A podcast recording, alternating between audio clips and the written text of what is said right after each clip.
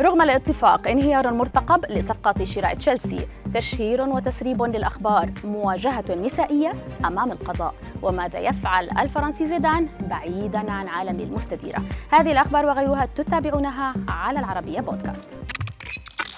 نبدأ أخبارنا من لندن، حيث دخلت عملية صفقة بيع تشيلسي منعطفاً جديداً وباتت موضع شك وسط حدوث تطورات بين المالك رومان أبراموفيتش والحكومة بشأن شروط الصفقة. وبحسب ميل أونلاين، فإن مجلس الوزراء البريطاني قلق من أن الصفقة قد تكون معرضة لخطر الانهيار بسبب رفض المالك الروسي للبيع المقترح والمقدر بأكثر من 4 مليارات جنيه استرليني.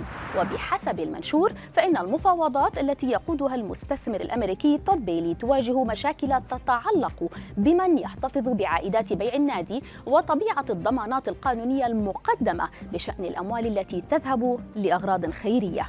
وعلى ذمة الصحيفة، فإن هذا الموقف سيعمل على استخدام النادي كضمان في لعبة سياسية بين فرد خاضع للعقوبات وأولئك الذين أصدروا العقوبات.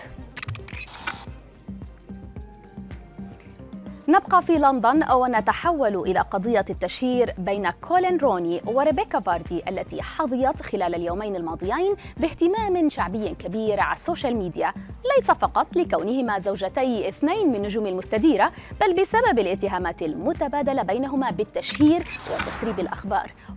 وأضاف على ذلك في اليومين الماضيين أسماء لاعبين وتوريطهم كرياض محرز عبر الحديث عن واقعة إضرابه عن تدريبات ناديه السابق ليستر سيتي عام 2018.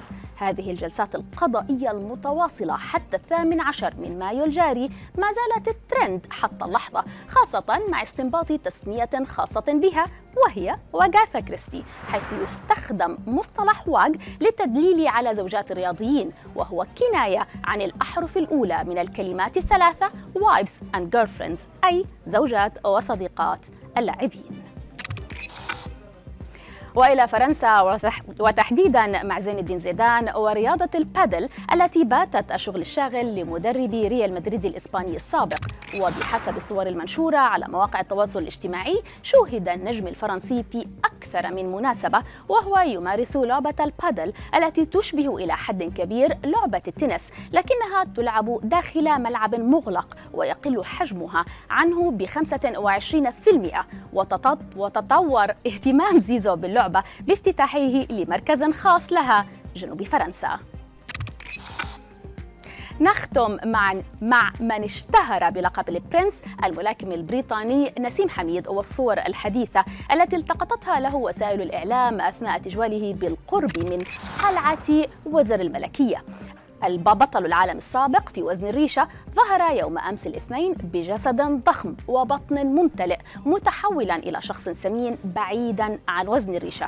وبحسب وسائل الإعلام البريطانية، فقد استأجر ابن 48 عاما منزلا بجوار قصر الملكة بقيمة 1.5 مليون جنيه استرليني تقريبا، بعد بيعه لقصره مقابل أكثر من 2 مليون جنيه استرليني.